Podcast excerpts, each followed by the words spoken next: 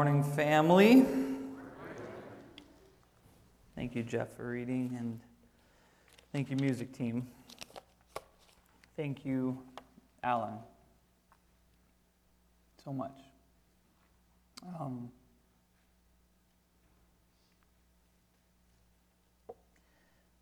you being able to share that gives us all courage, and it tells us that the love of God is something real.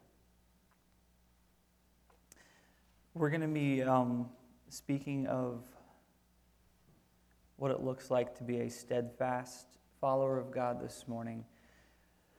And holding steadfast to the promises of God doesn't always mean that life itself is steadfast and that life is steady, but it means that we can cling on to the one who is.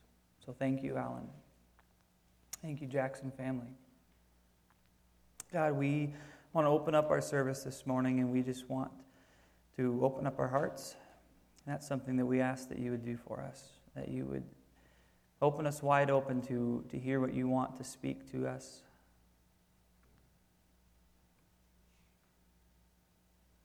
What you want to speak to our hearts, God, I just pray that we would, we would be open to that. That you would use your word, the story of Nehemiah and your people so long ago, God, to speak to us this morning to teach us what you want to teach us about our enemy and about you, our steadfast and unwavering God. So I just pray that you would guide my words and let them be yours um, as we get into this this morning. Thank you, Father. Amen. All right. So, if you were here a couple weeks ago, you remember how much I hate mousetraps. Do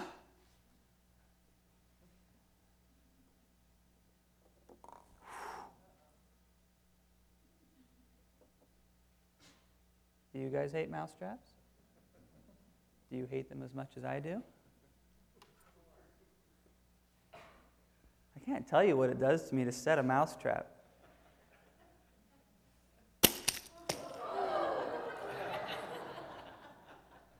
This would have been a good Sunday where I should have had you all move forward. This was when I should have had it.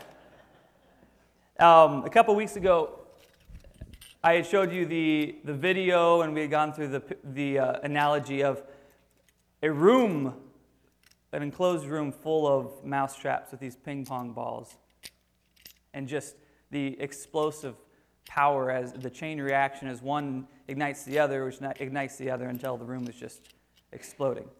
Um, all to demonstrate the idea that we as, as a church are filled with a bunch of individuals that are called to be sensitive to the call of God, to be armed and, and ready to respond. Uh, I finished out the sermon with building great anticipation for you guys of seeing that demonstration live. And we even had some people videoing it thinking it was going to be something incredible, but the mouse traps weren't armed. And so it was extremely anticlimactic. The point being that the church, this body of Christ, will be anticlimactic in the same way if we are not sensitive and ready to respond. It, it will be a dud. It will not be exciting, will not get anything done. It will not be explosive as God created us to be um, explosive. Um, now, as we move forward into the story of Nehemiah, however, uh, we come into the next part because if you do have a Christian, an individual who is sensitive to the call of God, and in turn is responsive to that call of God, he hears the call of God and he responds. It's not going to be very long before that individual comes in confrontation with the enemy of God. That the enemy is going to be unhappy. As soon as you begin to respond to God, our adversary, the devil, is going to take notice and he's not going to be happy. So, the story of Nehemiah is a, story that really documents the life of a man that responded to God, that was sensitive to what God wanted to do, and he took action on it, responded, and it documents the effect that it had as everybody else got on board because of his response. However, it did not take long before Satan began to notice. And um, we notice the working of Satan in this book so directly. What I, what I love, and as you, we go through this this morning, you begin to see the emotion of Satan almost working through three primary individuals that were these rulers or governors that are outside the land of Israel uh, by the names of Sanballat, Tobiah, and Geshem. You go through the book, and these three menaces are at the heels of Israel, at the heels of Nehemiah the entire time. And though these are three men, um, actual men in history, uh, we know how Satan works through the trading of powers. And you can almost see the anger of Satan through the anger of these men as he prevents as he attempts to prevent God's work from being done. That's what we're going to be looking at today. Once we begin to be a responsive church, once we begin to be a sensitive, responding church, the combustible church that God wants us to be, doing the work that He has called us to do in the community, um, we're co- going to come against some opposition. So I want to dig into this, start looking at a few verses um, as we go track throughout the story. And it starts right away. As soon as Nehemiah is sent by the king, Artaxerxes, uh, it starts up. So, Nehemiah chapter 2, I'll start in verse 9. He says, Then I came to the governors of the province beyond the river and gave them the king's letters. Now the king had sent me officers of the army and horsemen. But, listen to this, verse 10 already. But when Sanballat the Horonite and Tobiah the Ammonite servant heard this, it displeased them greatly that someone had come to seek the welfare of the people of Israel. Immediately, they're displeased that somebody wants to look after the welfare of this nation of Israel. Um, so, Sanballat the Horonite, Tobiah the Ammonite, and Geshem the Arab, all three of those nations, they're people groups that were driven out of the promised land by God through the nation of Israel. So now, when the tides have turned and Israel has been led away into captivity, for years on end, and now they are, they are sent back to Israel. These uh, people groups would like nothing better than to see Israel wallowing in the ashes and rubble of their city with no power, no ability to do anything effective. Um, and they're going to keep them there in oppression. And they don't want anybody to look after it. It's interesting. Um, it didn't take long. It just took Nehemiah coming to cross the border, and you could see the flare of the anger of the enemy does not want God's purpose to be done. And more than that, he doesn't even want somebody caring about his people. And uh, as we get into this, I would just say that when Satan is holding men and women captive, and you begin to step into that realm,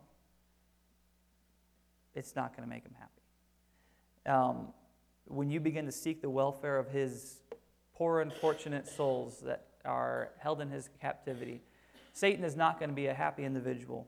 If you start breaking in the strongholds of any kind that he's been glad to see fortified, then you're going to see Satan's emotions.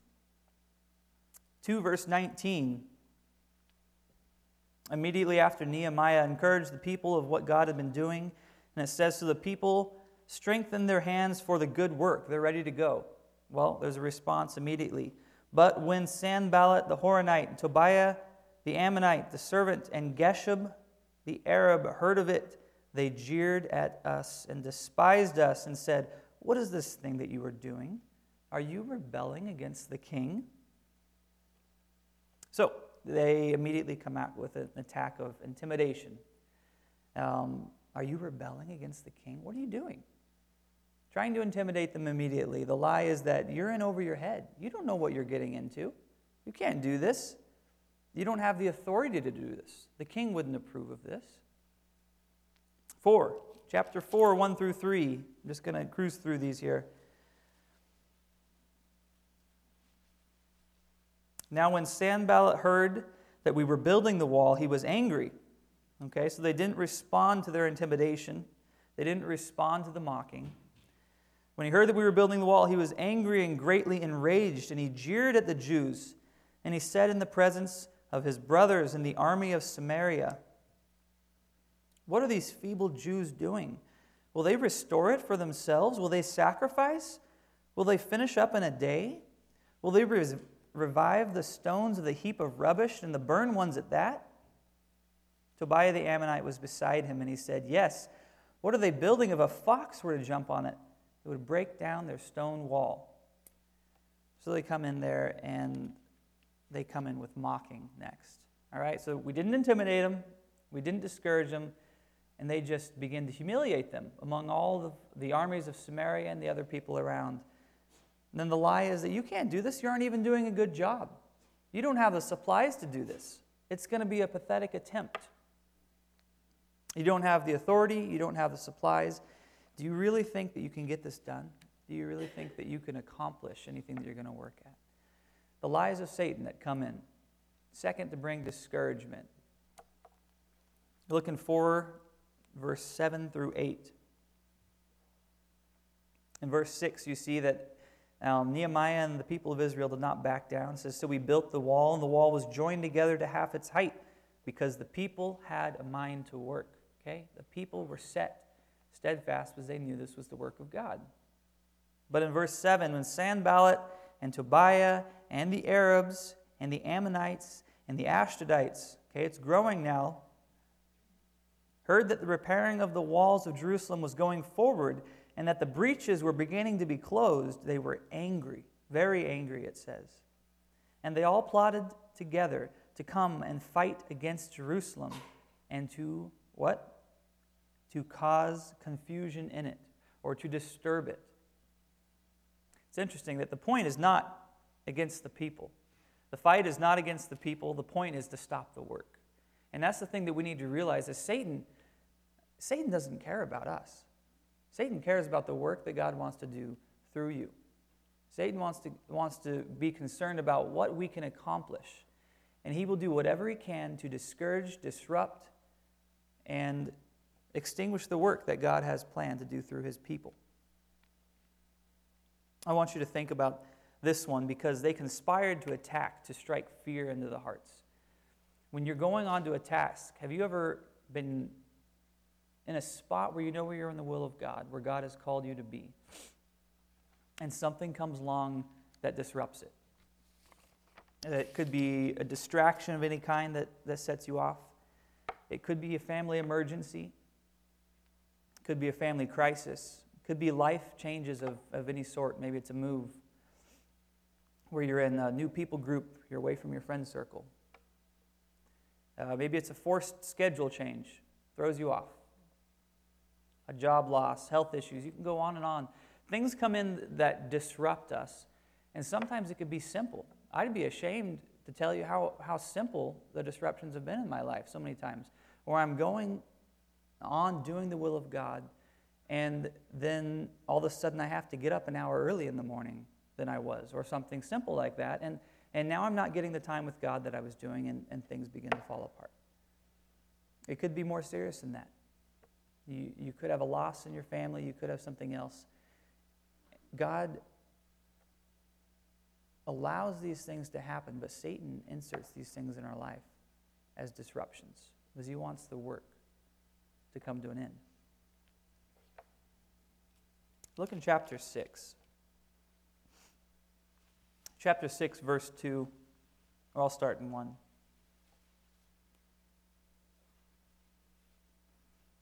Now, when Sanballat and Tobiah and Geshem the Arab and the rest of our enemies heard that I had built the wall and that there was no breach left in it,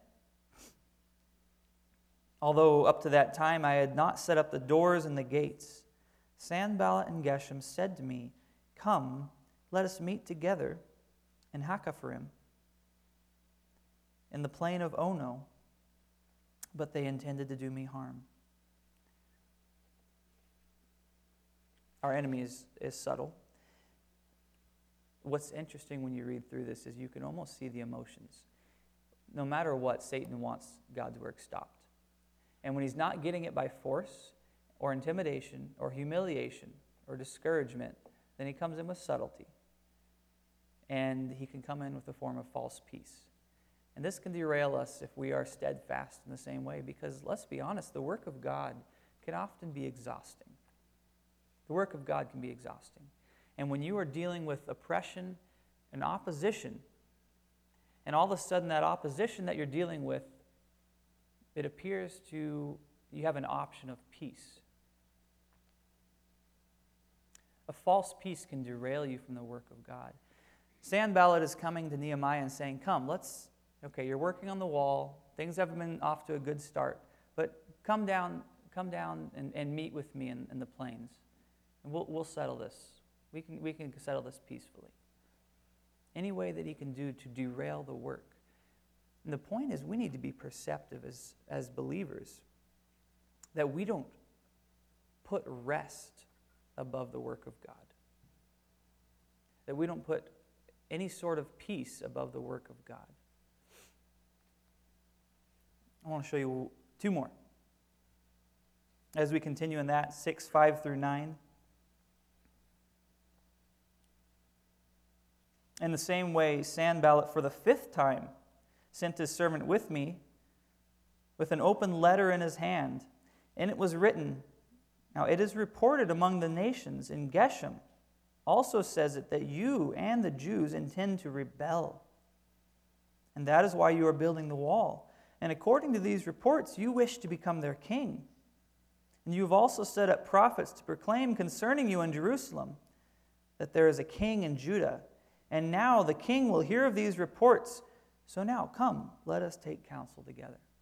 So he's getting desperate. You could see this king, Satan working through this king to shut down the work of God. That when he doesn't get the subtle diversion, he begins to slander his reputation and he begins to make up these false stories to spread around that, oh, Nehemiah is wanting to be a king. He's wanting to rebel against the king. And he's sending it out as a threat to Nehemiah that if if this word gets out to the king, the, the high king Artaxerxes, then he's not going to like hearing this. So come, let, us talk about this and figure out how we can come to a agreement, a solution. Threatening him with earthly law, authority, and rule, intending to discourage him. What the lie that he's spreading here is that what do you think will happen when the king finds out about your treason? I don't know if you've ever felt that, if you've ever dealt with that in the job place or um, in your workplace of any kind. If you're a teacher, a lot of times this comes on heavy. But in the workplace, it could be, be there in many situations where um, you have a threat of who you answer to. Do you answer to God or do you answer to the law of the land as far as the mission that you're on? And the final thing that I want to read is uh, in chapter 6, verse 10 through 13.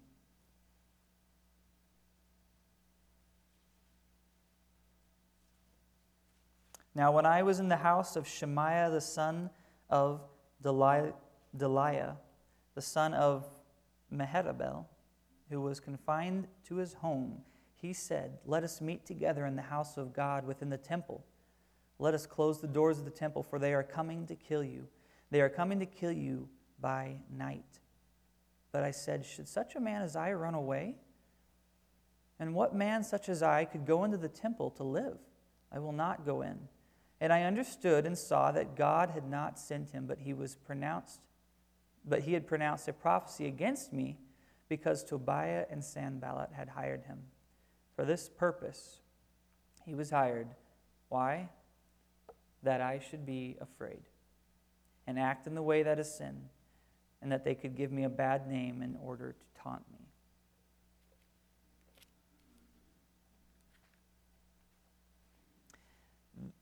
The most difficult attack of our enemy to perceive is that attack that comes from our fellow brothers and sisters. From our brothers and sisters, the hard part is that oftentimes it's not intentional. But if you come to somebody out of your own will and you are not speaking the words of God, you can subtly and inadvertently be used by Satan to bring discouragement. And we see this in the life of, of Job when Job's friends come to him and, and they speak their own wisdom to Job of what they think is going on. And God condemns them at the end and says, That's not my words. I didn't say that.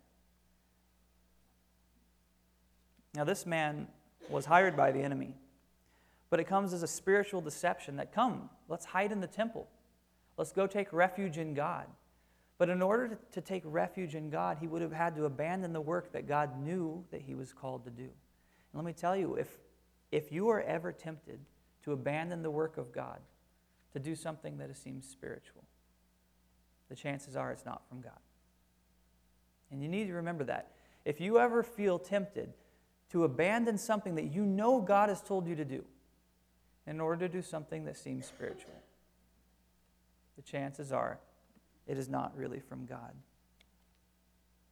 You know, um, there is, thinking of the enemy's subtlety, there, there's been a rumors or a legend for years, more legends than anything, that wildcats like cougars and jaguars have the ability to mimic the sounds of their prey in order to lure them to a spot where they can kill them.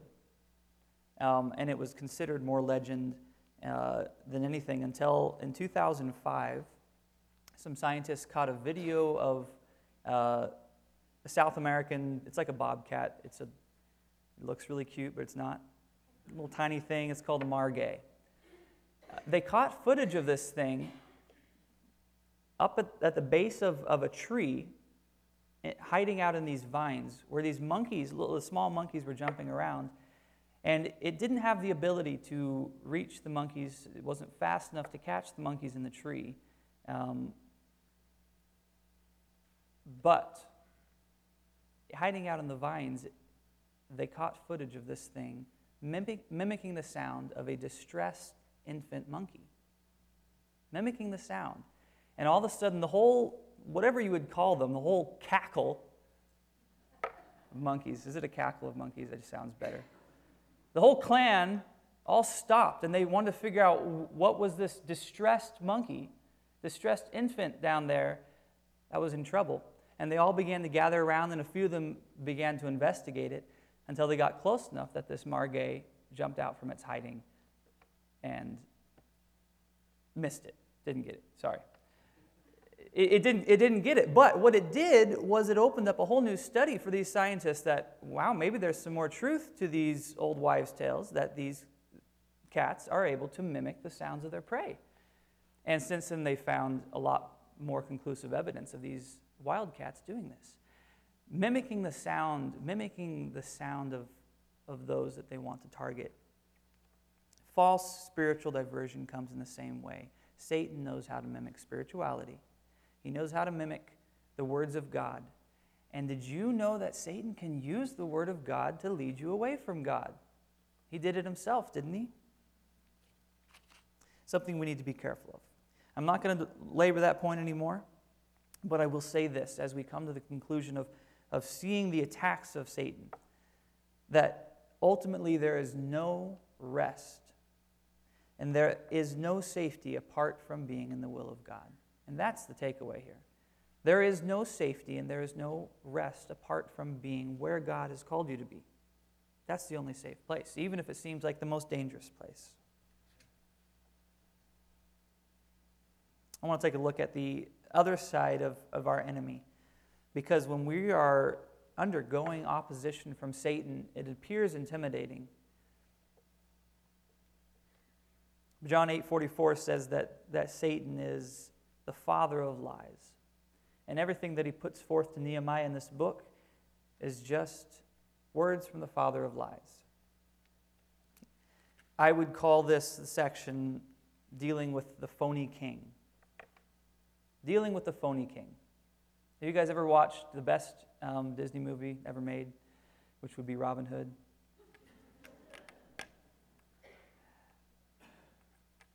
I have all the songs going through my head now. But Robin Hood, that good old Disney movie, has the song about Prince John, the phony king of England. Okay, maybe you don't know. I'll go home and watch it now to get my fill. That's the way we want to see this here. When you step into the right perspective,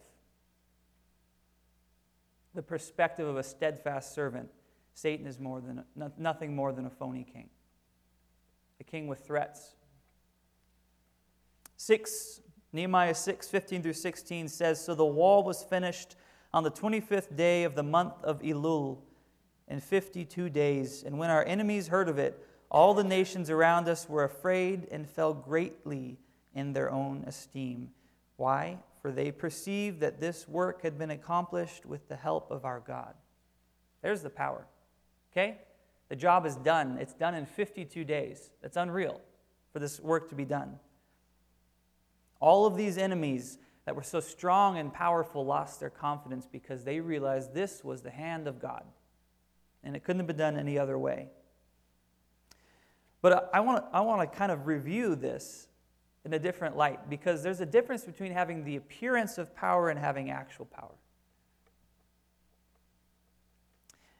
All these threats that the enemies made upon Nehemiah and Israel, it's interesting to me that they didn't take any action on any of those threats. Oh, we're gathering up for war, we're getting our armies ready, but they never take action. And obviously, the obvious part of that is because Israel had God protecting them. But I think it's important to see the backstory, physically speaking, humanly speaking as well, because it gives us an incredible insight to the spiritual realm of what's going on.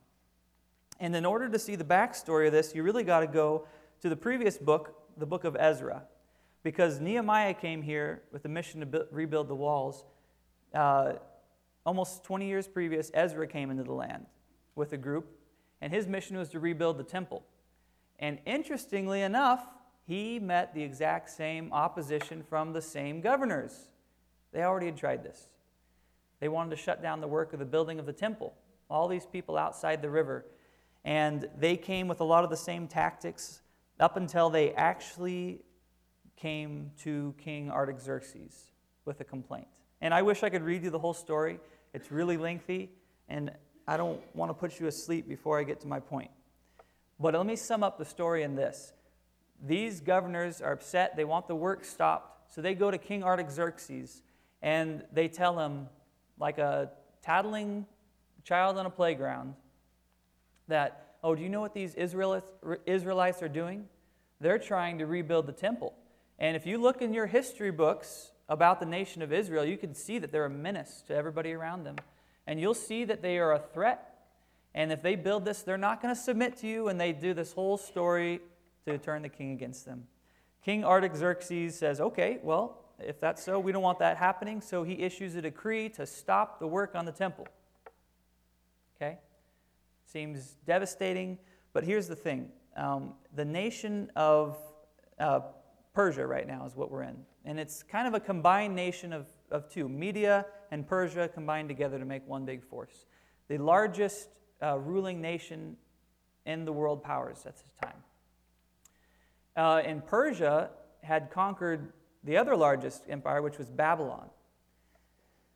So, because the nation of Persia was so great of an empire to, to cover, they had the high king, which ruled in the north, which at this time was King Darius. We know him historically as Darius the Great. And Darius had a secondary king, which would be like a viceroy, that covered what was the Babylonian Empire in the south. And that was Artaxerxes. So when Artaxerxes says to stop the work of the temple, and that comes back to the people of Israel, they said, um, okay, we want to make a plea to the high king, Darius, Darius the Great, because the great high king Cyrus, we know him Cyrus the Great, is the one that gave us permission to build. And so these governors say, okay, well, we'll take it to, to Darius. And so they go to the high king and they put this, the words before Darius to check into this historically um, and see who this nation of Israel is and all of this. Well, it backfires on them because Darius the Great looks back in the histories of what Cyrus had wrote about the people of Israel. And he finds out that Cyrus loved these people. He finds out that Cyrus the Great did issue a decree to send them back to Israel. That Cyrus the Great did tell them that they were okay to build the temple. And so Darius sends word back with these governors outside the land, and he says, Look, here's what you're going to do. You're going to tell them that they have my stamp of approval to build these walls. In fact, or to build the temple, sorry. You have my stamp of approval to build the temple. In fact, you are going to fund it, he tells the governors. You're going to fund the building of this temple with your supplies outside the river. And you're going to give them food and livestock while they do it. And if I hear any word of any opposition that comes against them from you, the person who does will be killed. Actually, a bit more graphic than that. He says that we will draw timbers out of your own house and that man will be impaled on it. Okay? A little threatening. So it really turned back on these governors. This was only a few years previous. And so now these governors are making threats on Nehemiah, these same people outside the river, even though they know they have absolutely no power to accomplish it. And they're threatening, oh, we're going to come against you and fight, even though they know that if they lay a hand on Nehemiah or the people of Israel, they're going to be impaled on their own house lumber by the high king's decree. It's incredible when we think about it. Um, a phony king. This history was hanging over their heads. They had the appearance of power, they had all of the threat against Nehemiah and the people. But when the high king issued a decree, all they could do was cower like puppies. And the point that I want to drive home here is that we, spiritually, we, we don't answer to the threats of the governors. We answer to the high king. And those phony kings outside the river don't mean anything.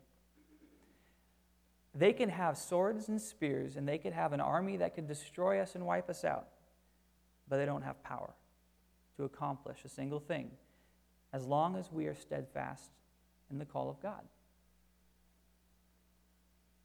Now, originally I was going to be doing four series in this, um, four, four messages instead of the three.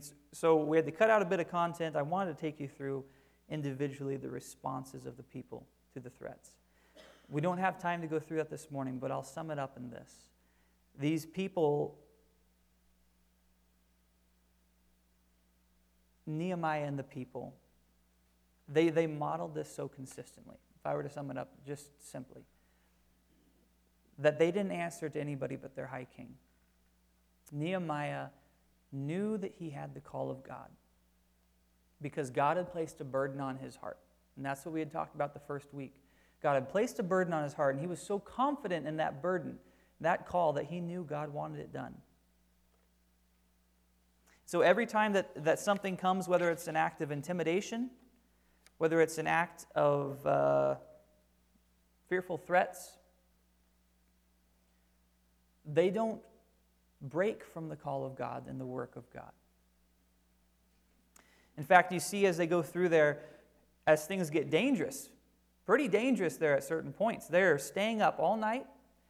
It says uh, that, that they were doing the work with one hand and holding their sword in the other. It says that, that they didn't even they, they didn't take their clothes off even to go down to the water. They kept their weapon on them. So they were ready for opposition. But it, what it says there most importantly is that when the armies gathered against them, they stood together and they prayed together. They stood together and they prayed together.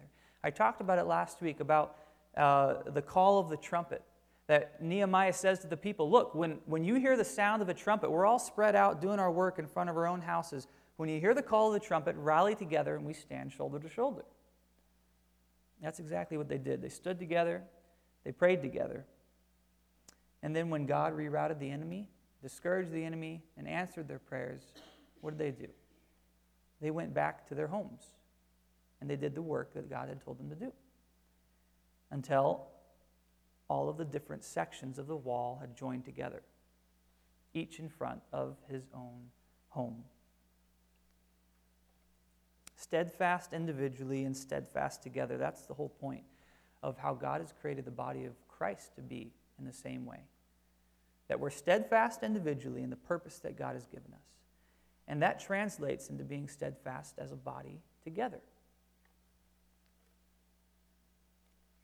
1 Corinthians 15 57 says, But thanks be to God who gives us victory through our Lord Jesus Christ. Therefore, my beloved brothers, be steadfast, immovable, always abounding in the work of the Lord knowing that in the Lord your labor is not in vain. I don't want to downplay the power of our adversary. It's not what I'm trying to do this morning. But this account in Nehemiah gives us good insight to just how frustrated and powerless Satan is when, and it's important to understand this, only when he is faced off with servants who are steadfast to the call of God. And I'll say this, and I want you to remember this the only way that Satan would have the ability to bring harm on these people would be if the people were to step out of, walk away from, or abandon that call and purpose of God. The only way that they could have been harmed is if they abandoned the work that God had called them to. If Nehemiah would have chosen for peace, he would probably have been killed in the valley. Because you see, the high king had given them a decree to, to do the work. But if they weren't doing the work and if they were meddling with the enemy in the valley, then we're in a different situation. The only way that Satan could bring harm is if they were to abandon the call or the purpose that God had placed on their life. Let me ask you this What has God called you to individually? What has God called you to? Are you doing the work that God has called you to? And this is the point of everything that I've been going through this month is that each of us has an individual call and purpose. We are puzzle pieces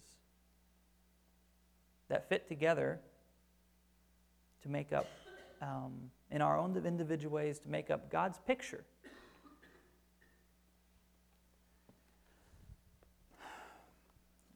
Now, I brought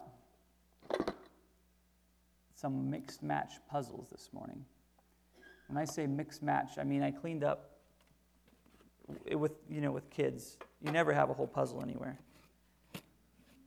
You have pieces that are laying around. So this is a hodgepodge of, I think, some Avengers, some Lightning McQueen, some Woody, and Rapunzel. Should make a pretty good picture, right? Um, well, how a puzzle works, you don't get to just pick a piece and then decide what picture you want to put it in, right? I don't get to take a puzzle piece and then say, all right, I like this piece, and then I want it to go in that picture because I want to be part of that picture. That's, that's not how a puzzle works. In fact, I would say the only person that could decide what the, what the picture looks like in the puzzle is the one that created the puzzle, right?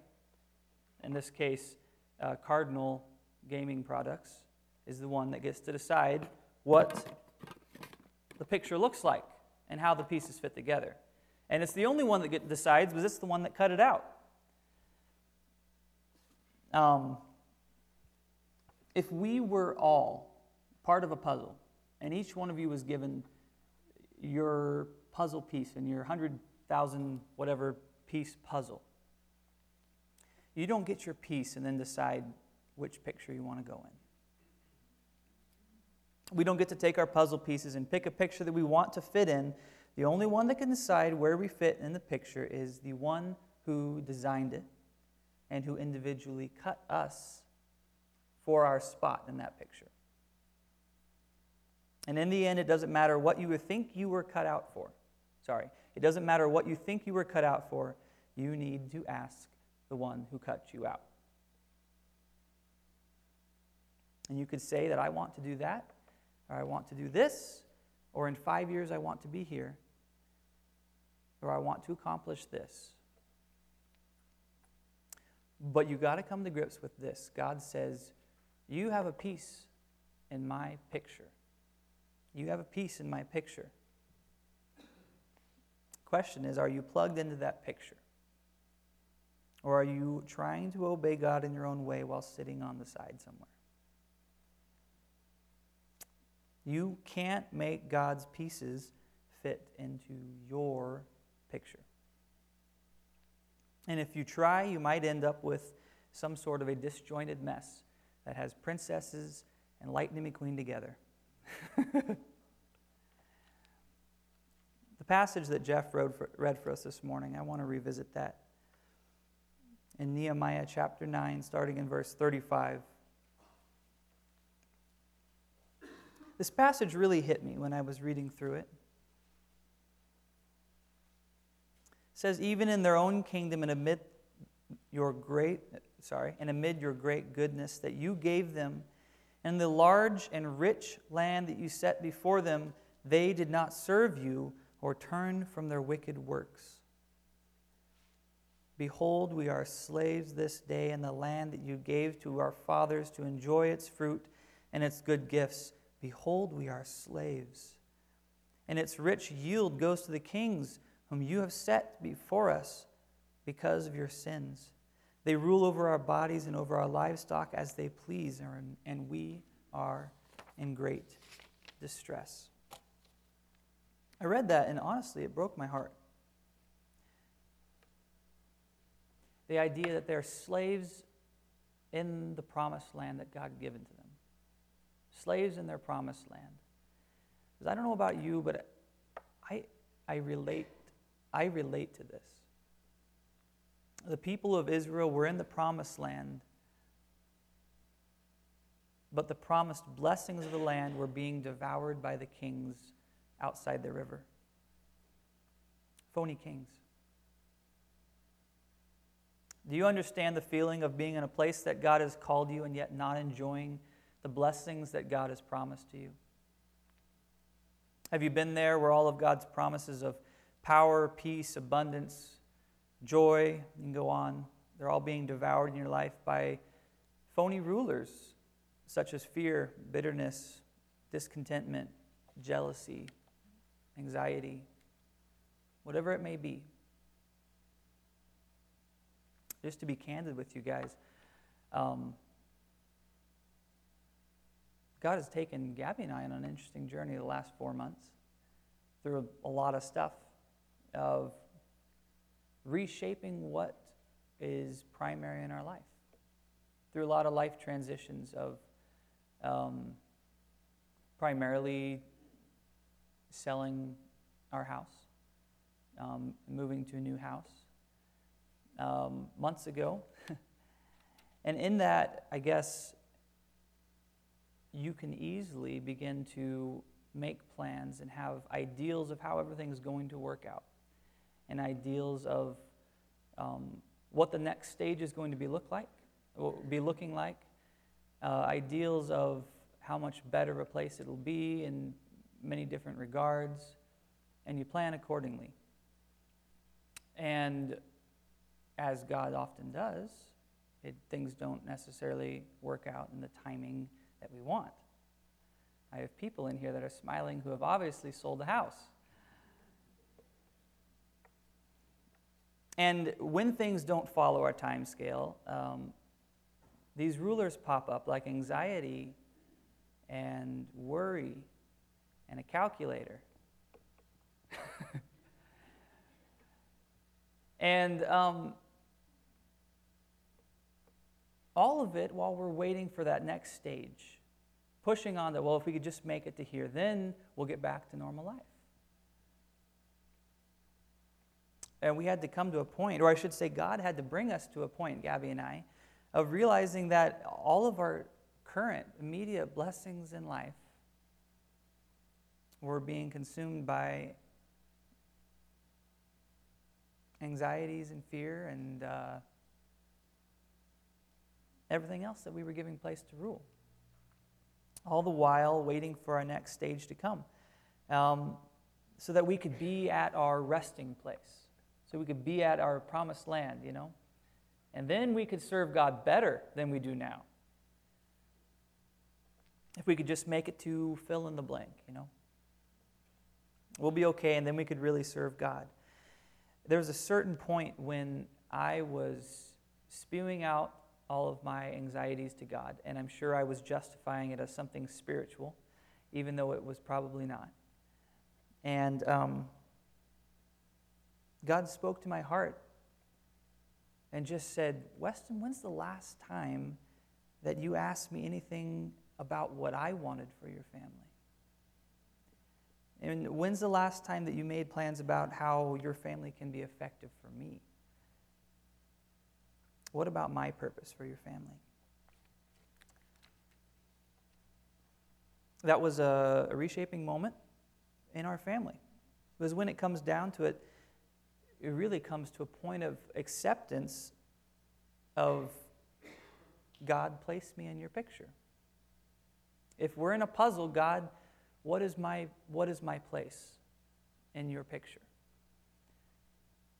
And it became kind of a, uh, an anthem for Gabby and I that let's not rest until we, every day, ask God, God, what's our place? Where do you want us? Where do you want us to be? What's our place in your picture?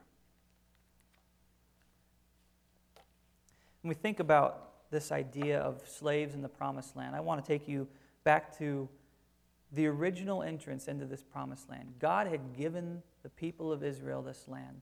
And we read in Joshua chapter 1, when they first came into the land, says, After the death of Moses, the servant of the Lord, the Lord said to Joshua, son of Nun, Moses' assistant, Moses, my servant, is dead. Therefore, arise, go over this Jordan, you and all this people, into the land that I am giving to you, to the people of Israel. Every place that the sole of your foot will tread upon, I have given to you. And I could read on and on about all the promises that God says. But the interesting thing about Joshua chapter 1 is that every promise that God gives to Joshua and the people of Israel is in the past tense, as though it's already been accomplished. He says, I have given it to you. It's already done. In other words, there was no work that needed to be accomplished in order to inherit the land. The only thing that the people of Israel needed to do was to follow their God and watch him conquer. The point is this everything that holds a place in rule, place of rule in your life, that devours God's blessing and promise is self appointed. It's a phony king. All of those things lost their power in a pre existent past action when Christ made plans to conquer all earthly powers through his triumph on the cross. It's done. Past tense. And Galatians goes clearly into that, that our chains have been cut. We don't answer to our taskmaster anymore of all of these things. We've been freed. The people of Israel here in Nehemiah in that passage, they're lamenting how they are they're, they're, they're sitting as slaves in the promised land.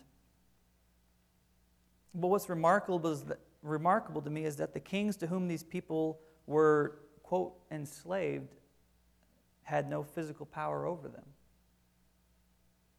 Sometimes you might say that Israel had sinned, and so God was putting them back under the bondage as a punishment.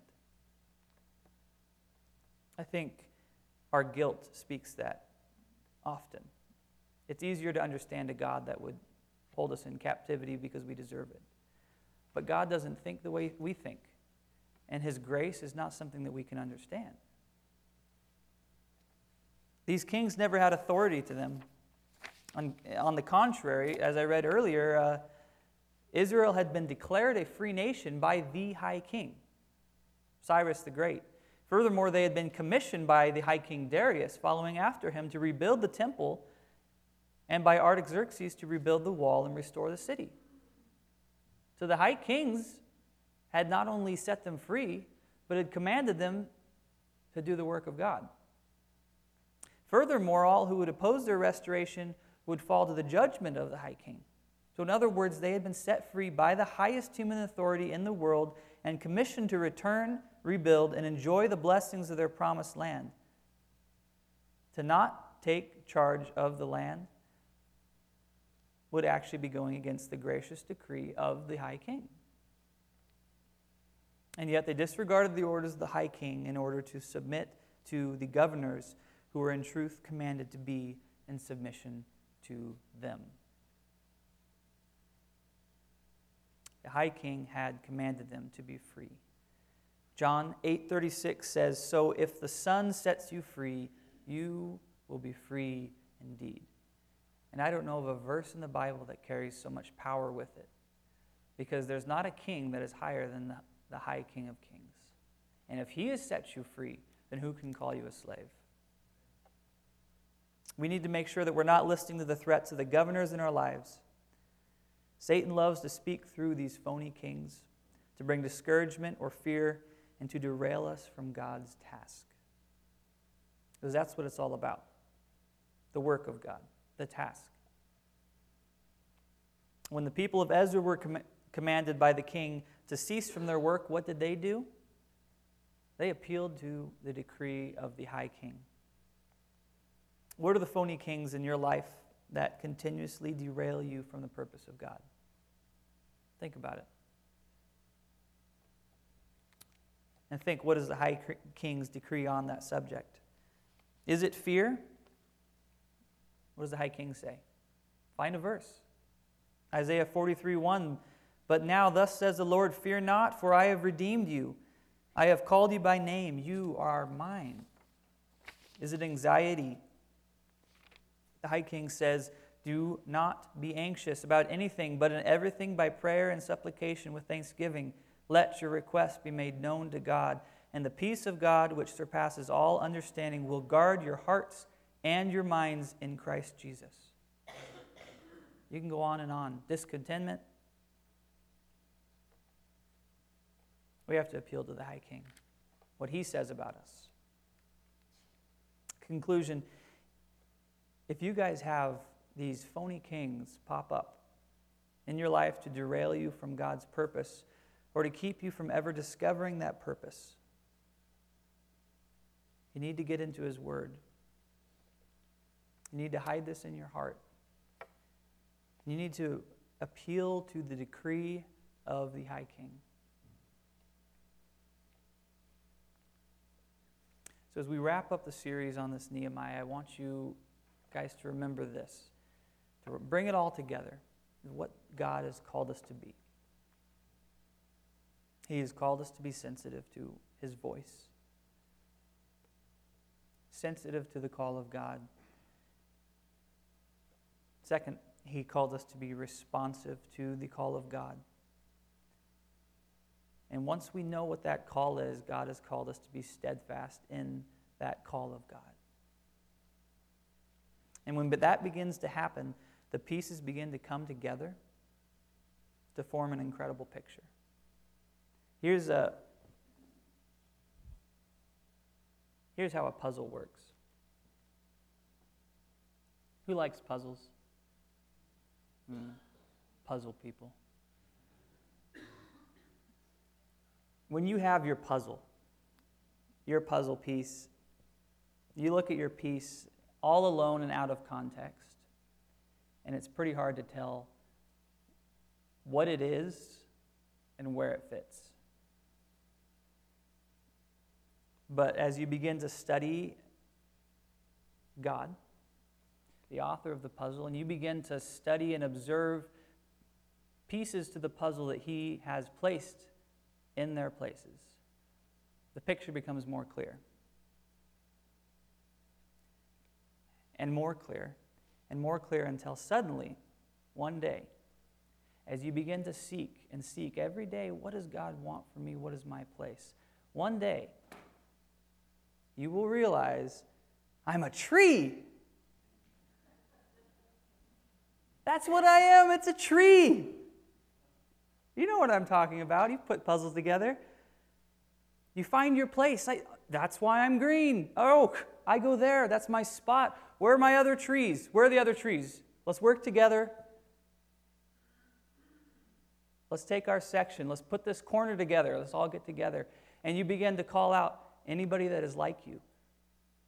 You begin to find people that have the same vision, the same, uh, same calling, the same gifts, and you work together to fill out the picture that God has. That's how it works. Let's pray.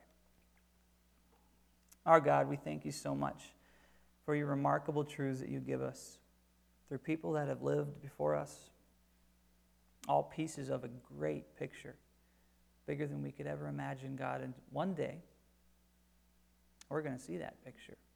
We're going to see exactly what you are doing, past, present, future, God, the whole deal. For now, I just pray that you would help us to seek your call on our hearts, to seek after what your purpose is for our lives and our hearts, our families. Where do we fit in your puzzle, God? Where do we fit in your picture? Thank you for men like Nehemiah who are steadfast, responsive, and sensitive. We pray this in your name. Amen.